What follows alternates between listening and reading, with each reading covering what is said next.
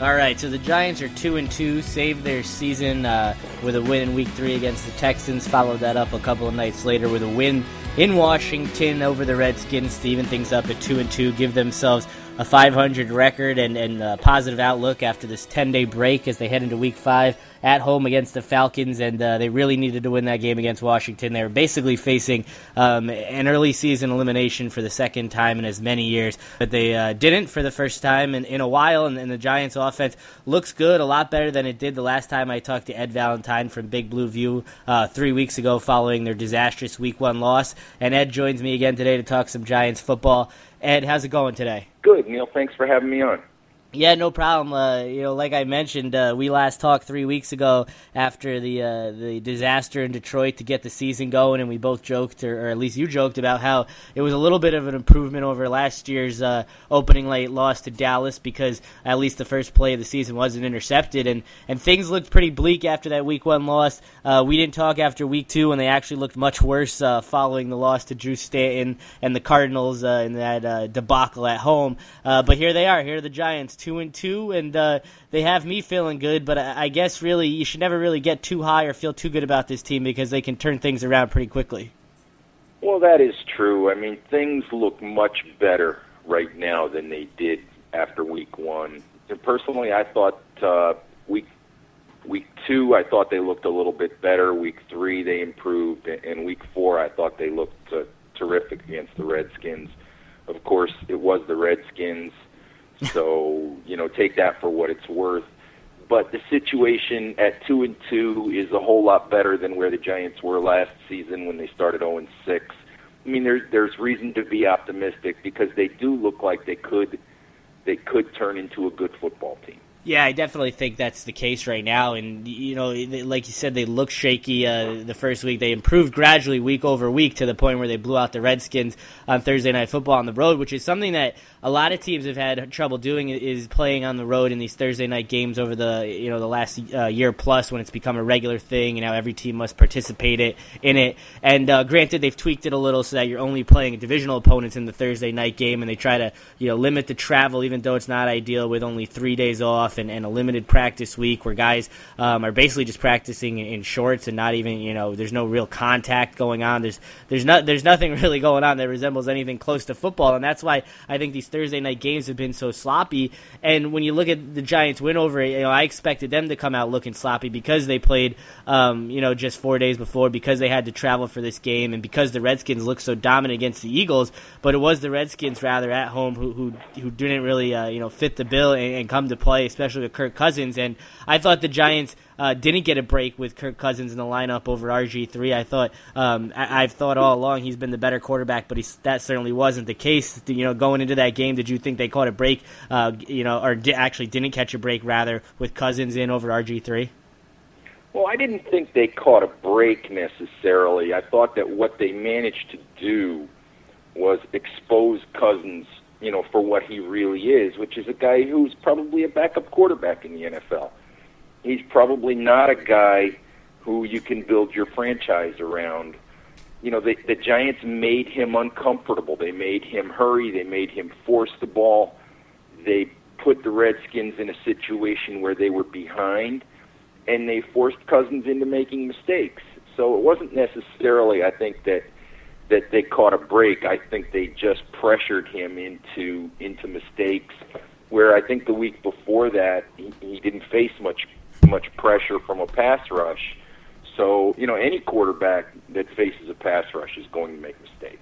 Yeah, I, th- I think that's that's a good point there. And and you know with the Redskins, they came off that um, game where they probably should have won against the Eagles. It was sort of a, a, devastating loss to them because it was a game they certainly could have won, and they sort of gave it away um, towards the end of the game. And and now they're at one and three. And going into that game, you know, with both the Giants and the Redskins at one and two, someone was going to come out of that at two and two and sort of save their season with a ten day break, so sort of a uh, a little mini bye week, and the other team was going to be one and three. And and both the Giants and the Redskins, uh, they both have very difficult schedules in the middle of their season. Um, the Giants have the 49ers Seahawks stretch coming up in a few weeks, uh, and Indianapolis is in there, Dallas, Philly, and uh, as for the Redskins, they have the Seahawks this weekend. So, um, you know, one team was sort of going to save their season, the other team was going to end it. And you get the sense that you know that was a devastating blow and, and maybe a season, uh, you know, a season crushing blow to the Redskins, and it very well could have been the Giants on the other end.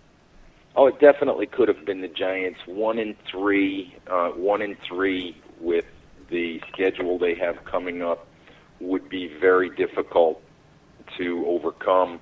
You have not only the Eagles, but you have the Cowboys playing well at three and one, and it's you don't want to be chasing too many teams. You know this this early in the season, you don't want to be falling that far behind.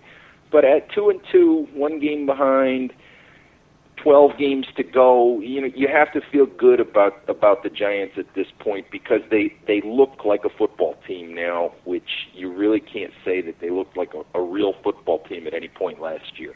Eli Manning is a big reason for that, and and we talked earlier in the season there about how he couldn't do this by himself and now that's uh, you know he doesn't need to do it by himself anymore because the offensive line looks as good as it has um, in very recent memory. Uh, Victor Cruz is finally catching balls. Um, Rueben Randle he, he's been targeted even more times than Cruz has. Uh, Rashad Jennings has done a nice job. Andre Williams did a nice job in the uh, towards the end of that Redskins game, uh, filling in there for Jennings. Larry Donnell has really been the talk of the town and a guy who's emerged as one of you know the better pass catching tight ends in the league, and that was a position entering the season where the Giants Giants really weren't sure if they even had a capable tight end of playing in the National Football League, and now here they are, and they might have one of the best in the entire league as it is. Yeah, that is pretty amazing. The the one thing that we did learn about Larry Donnell, I don't know if you read the uh, the blurb that came across today. Uh, Larry Donnell is probably a great play when it comes to fantasy football. Just don't listen to Larry when it comes to setting your lineup. uh, you read the thing this earlier today I, I, about Larry leaving yeah, himself out of his own in. fantasy lineup. You know, Larry, come on, what are you doing, bud? You know. but uh, yeah, don't listen to Larry when it comes to setting your lineup, but uh, make sure you get him in there. well, it seemed like Eli didn't really have that many weapons earlier in the season, and uh, of course, Jernigan was a guy he targeted a lot in Week One, which um, we talked about. I had an issue with, and, and maybe he, he didn't really want to target him, but he couldn't go anywhere else because they recovered. But now with him out of the lineup, um, you've got Donnell stepping it up, Fells has stepped it up. Um, it just seems like there's a, there's a good mix there. There's a good variety for him to go to. He doesn't always have to go to the same guy over and over, which it looked like it might be the case with Cruz in week two. Now, just two weeks removed, this offense under Ben McAdoo, who's um, you know his job was being called for after just one game as the offensive coordinator, he looks like a genius, and it seems like everyone's sort of gotten up to speed with Eli in the offense, and he isn't the only guy that gets it anymore. Well, it is pretty amazing, you know, the difference that a, that a couple of weeks makes, and the key to the whole thing, which really it, it has always been with the Giants and, and Eli Manning. The key to the whole thing is making him comfortable in the pocket. You know, can they run the football enough? You know that that the pass rushers don't just pin their ears back and come after him. And when he does pass, can they protect him? Can they make him comfortable in the pocket? And you know, Manning's always been a guy that when when you can do that, he'll succeed. I think Will Beatty said the other day that if we, you know, if we can protect him, we know he'll show off. And you know, he certainly has been doing that lately. So the, the key to the whole thing for me has been the play of the offensive line. Yeah, and I think uh, you know that's certainly been the case with uh, when you look at what's happened the last couple weeks from game one to or from week one to week four is the change of the offensive line. And I saw a stat that had Bill Beatty, and it was on Twitter, so I'm not sure if someone I didn't take the time to look it up, but it had him as uh, you know one of the highest ranked or maybe the highest ranked at his position in the entire league. And there was a guy who many thought shouldn't even be on this team just uh, four weeks ago. Right, Beatty is currently when you go to Pro Football Focus, you know, the statistical service, when you look at their performance grades, he's the top ranked offensive tackle in the league right now. and I don't think I don't think anyone saw that coming.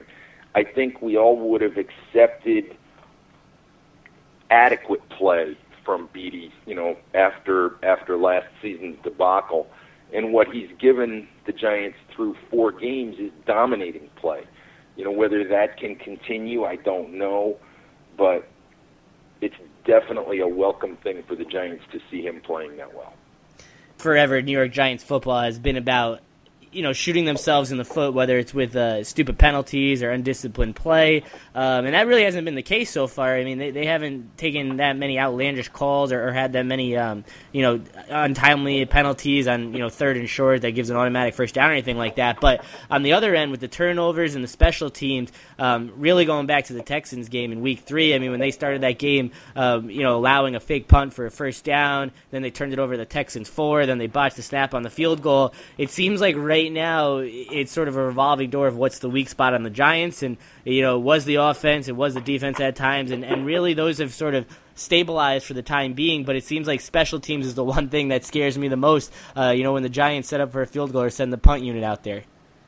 Well, you know, I think you're probably right there. You know, but the interesting thing is, I was actually looking at it today because the uh, the Falcons, you know, come to town with Devin Hester on Sunday, and that always scares you. But the Giants have, you know, the Giants gave up the uh, the 71-yard punt return for a touchdown to uh, Ted Ginn in the Arizona game.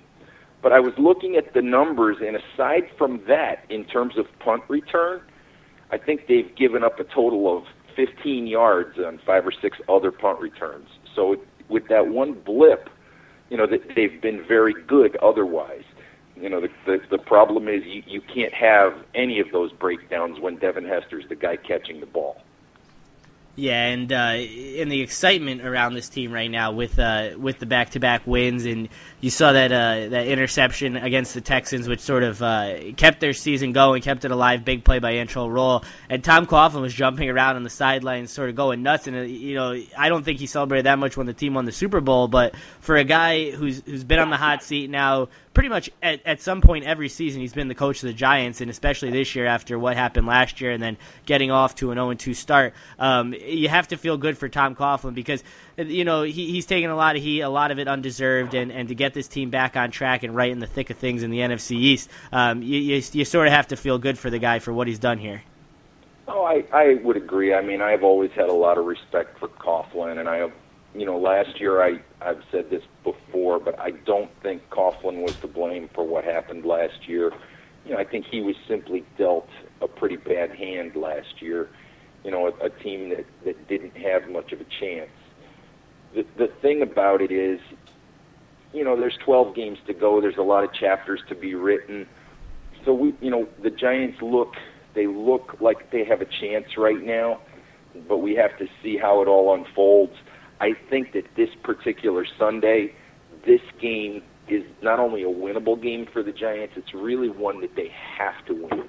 They have road games against the Eagles and the Cowboys coming up following this game.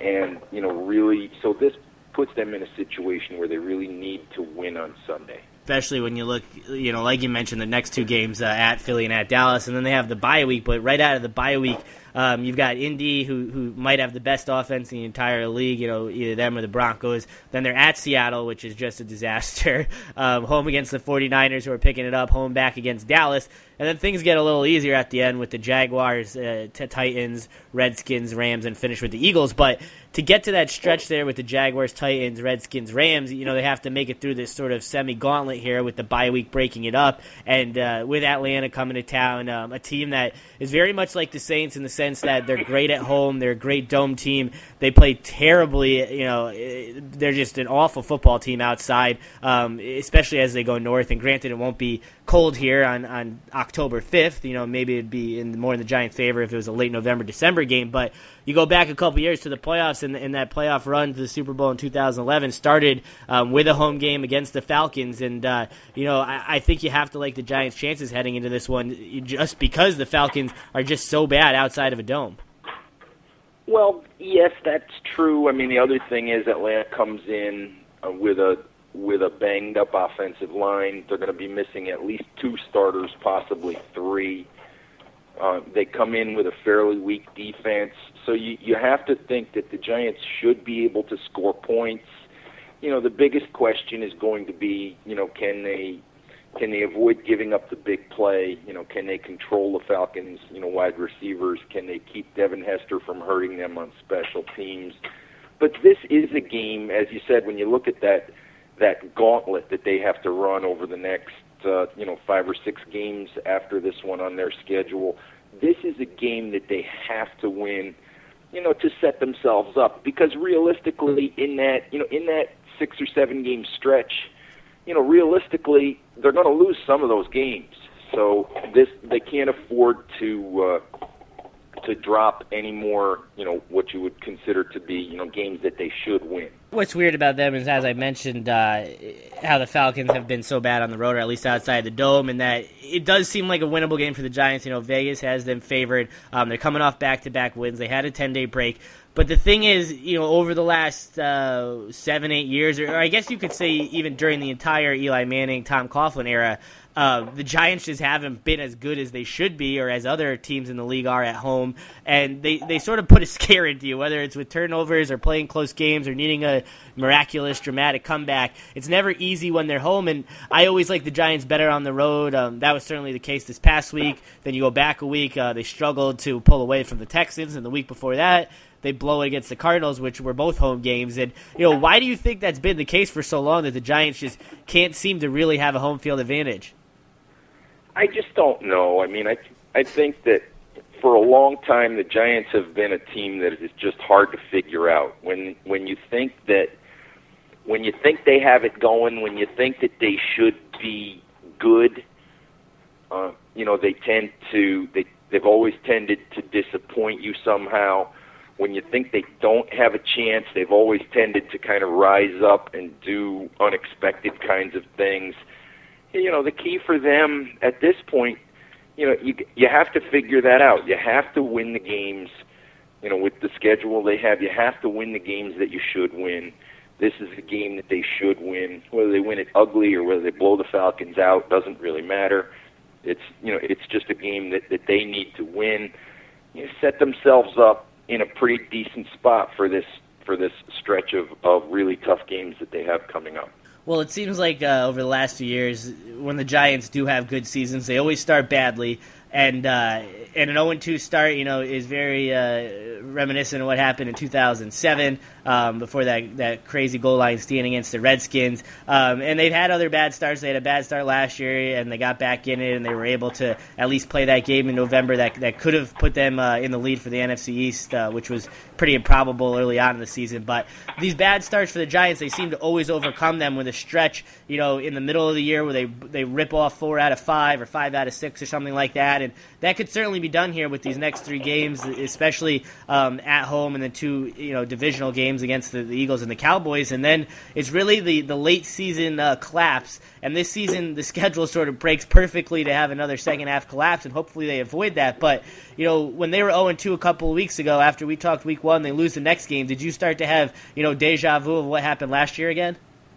Oh, sure. I think everybody did. I think it was impossible not to coming off of how bad last year went, you know, because you didn't see you didn't see, you know, signs of progress really. What you saw was the same kinds of things where, you know, week 1 was a debacle where the Giants were, you know, you had defenders banging into each other. You had Eli Manning throwing passes that hit receivers in the foot and turned into interceptions. You know, all sorts of weird, unexplainable stuff that uh, that just shouldn't happen. You know, and week two was another game where that was a winnable game against a backup quarterback where the Giants basically shot themselves in the foot with turnovers, with special teams mistakes. You know, it was a game that uh, that really they you know they dropped some passes. It was a game that they really should have won, and those two games were so reminiscent. Not only the fact that they lost them, but in the way that they lost them. They were so reminiscent of 2013 that you couldn't help but feel that way, especially when the Giants start out the third game by driving down the field and, and fumbling the ball inside the five. you know, but but now you know, but now things things have changed a little bit, and and hopefully it will. Uh, hopefully they'll they'll stay that way for a while. Yeah, I hope so because, uh, like like we've mentioned time and time again, that schedule after the bye week is just so tough. But um, after this game, you, if you look ahead to those next two weeks, the Philly Dallas games, and um, you know both of those teams are three and one right now, both leading the Giants in the division. And coming into the season, everyone sort of wrote off the uh, NFC East as, as another down season for the division after um, you know it was sort of the class of the league for so long. And maybe that's not the case. Maybe everyone sort of jumped the gun, and, and maybe the division's better than it than it really uh, you know was predicted to be. Because even the Redskins at one and three, um, you know they they were blown out by the Giants, but they gave the Eagles a ride um, on the road, and and they could have handed them a loss, and the Eagles could very well be two and two as well. But when you look at this league or this division, and you look at the top three teams right now with the Giants and then the Cowboys and Eagles ahead of them, you know which team of those two scares you the most uh, for the division title down the line? Well, I think that you came into the season respecting what the Eagles did last year, and I think you still have to do that. I think the Eagles, you know, even though they're three and one, I think you've seen some warts the first few weeks, but you still have to respect the offense that they can put together. You know, when they're playing well, you have to have some respect for Chip Kelly. The when it comes to the Cowboys, you've kind of always looked at the Cowboys and thought they really should be more than they are. Just because the talent should be, you know, the talent is better than what the record ends up being. You know, but with the Cowboys, you know, you look at the three and one start, you still look at them and think they don't. The defense isn't great, you know, even though it's played a little bit better so far, and you still think you know, they're the Cowboys, and when push comes to shove at the end of the season, when they have to win a game, you know, in, in week 16 or week 17, you know, can they actually do it? And and until until they do it, that question's going to be there. And until they do it, I'm still going to think that uh, that the Giants will prevail in uh, in the end because that that just generally seems to be the pattern that you know when when push comes to shove at the end of the season the Giants more often than not manage to get it done and the Cowboys more often than not find a way to implode. Well, the most exciting thing about this Sunday aside from the Giants playing again for the first time in uh, what feels like forever because that Thursday night game is uh, the uh, the debut for Odell Beckham and, and Victor Cruz alluded to the fact that you know he the deep deep pass he called it uh, will be back in the Giants playbook, which is something they haven't really had uh, through the first four games of the season, and it'll be nice to see. Uh, what are your expectations here as Beckham you know becomes a Giant for the first time as he, he overcomes his hamstring injury injury finally? Well, I'm to be honest, I'm trying not to have anything in terms of expectations. the you know the reality of it is that the Giants haven't officially announced that he will play on Sunday, although all signs of, all signs point to to that being the case. You know, provided that he gets through practice tomorrow, okay. Uh, but the, re- the the reality of it is, you know, teams, NFL teams, the Giants, everybody, they've basically been practicing since May, and in that period of time, you know, Odell Beckham has probably practiced six times. so, so he's behind. He he may be incredibly talented. He may know the playbook, but I'm trying not to have any expectations because until we see him for a while, until he's fully integrated and gets a few weeks of practice under his belt, I really think that whatever he gives the Giants you know, for the for the next couple weeks, especially probably until the bye week. Whatever he gives them is a bonus at this point. All right, Ed. Well, they got the Falcons, and then they got the Eagles and the Cowboys, and then the bye. So we'll have to check in again uh, sometime between now and the bye week. Um, you know, hopefully they keep this thing going. Hopefully they give us a, a reason to have a season after that bye week, and uh, you know, like I said, the Giants, you can never really get too high on them because uh, the, the, second you do, the, they'll turn around and, uh, you know, put together just a miserable streak. But hopefully they keep things going here against the Falcons, and then we'll check in in a couple weeks. All right, anytime, Neil. Appreciate it.